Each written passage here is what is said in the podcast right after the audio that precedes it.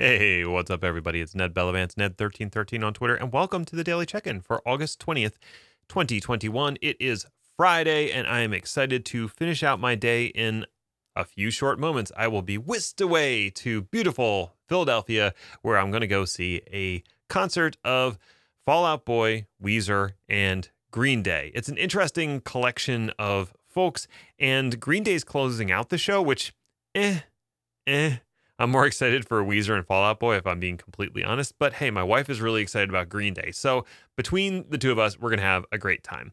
Anyway, let's check in. How are you?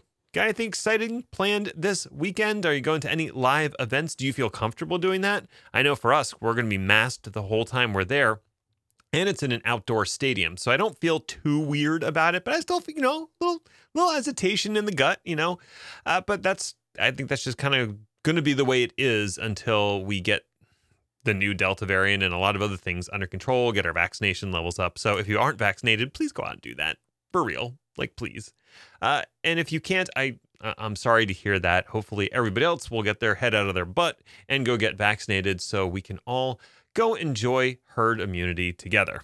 Anyway, that's not what I want to talk about today. I have two things I want to mention today. The first on the top is that I will be participating in a Tech Field Day Extra event next week on Monday and Tuesday. It's part of Nginx Sprint 2.0. That's a two day event hosted by Nginx, and the there will be a panel of Tech Field Day alum there providing commentary on some of the presentations that will be happening during the uh, during the conference. I guess it's it's like a conference.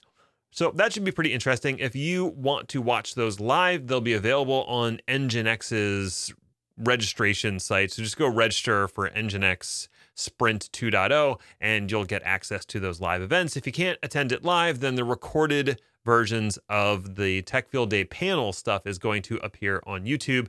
I assume that the Nginx side of the presentations will appear on their YouTube or something along those lines as well.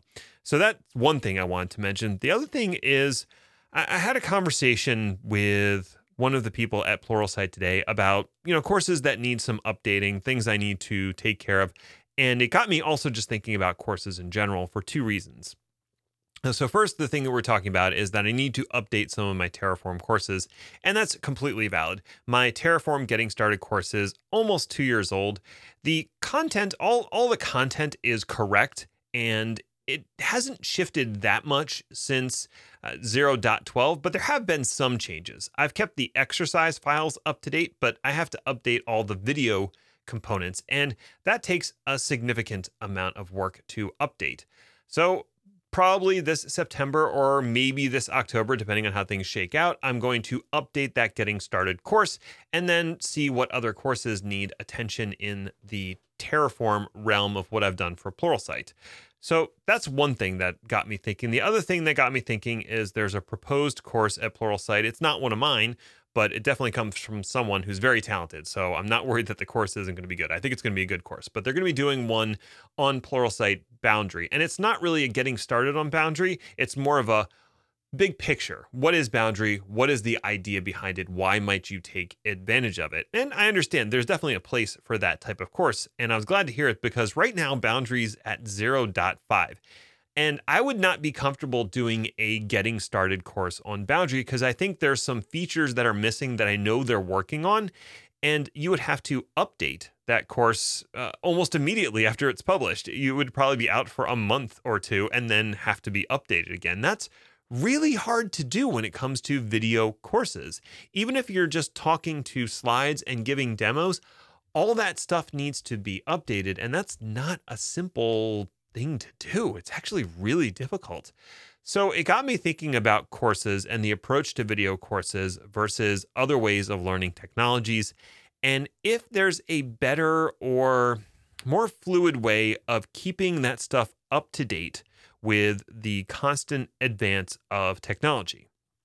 Now, the point I made to the gentleman I was speaking to at Pluralsight was for courses that are on relatively stable and not really changing technologies. Think something like Java.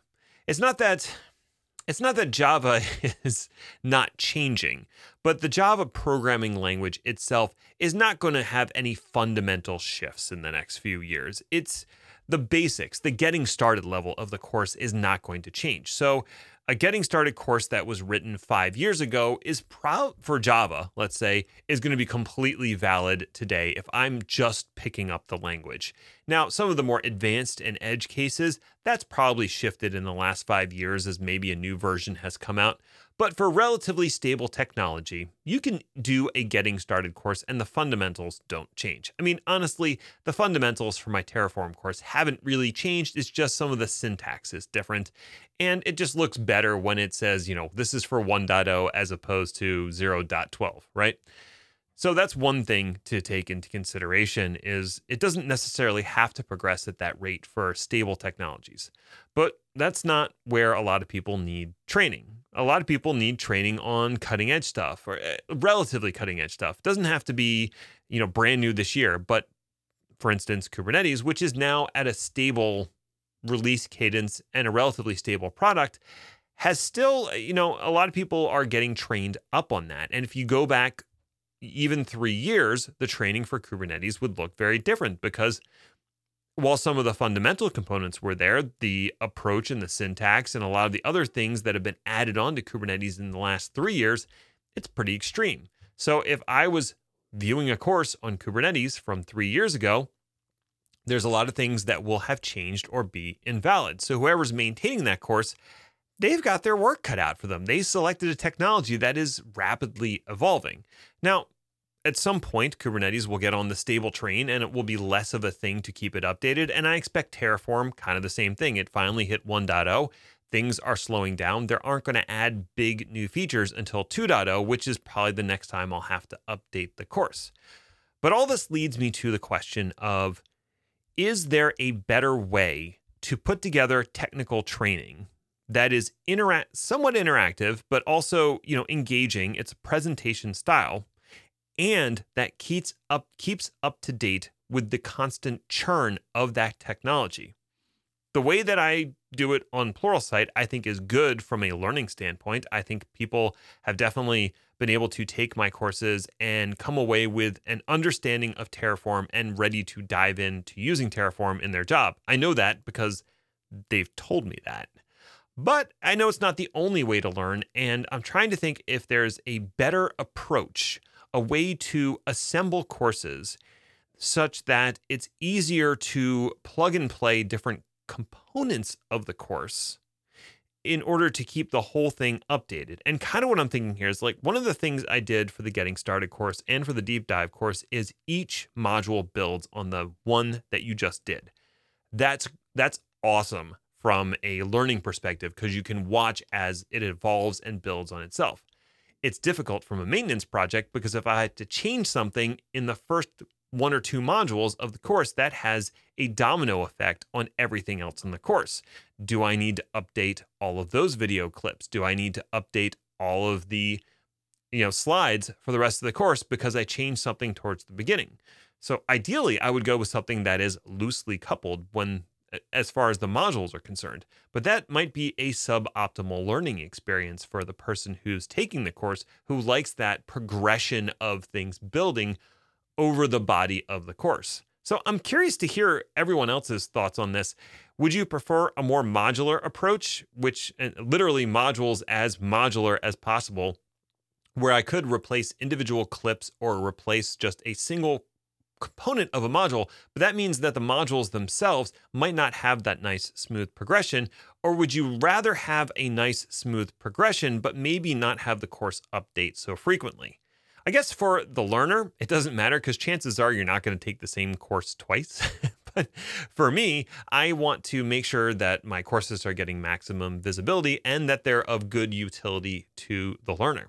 So if you want to let me know what you think, I want to hear from you. Hit me up Twitter, Ned1313. Find me on LinkedIn. Tell me your thoughts. And if you have time on Monday or Tuesday, tune into the Nginx Sprint 2.0.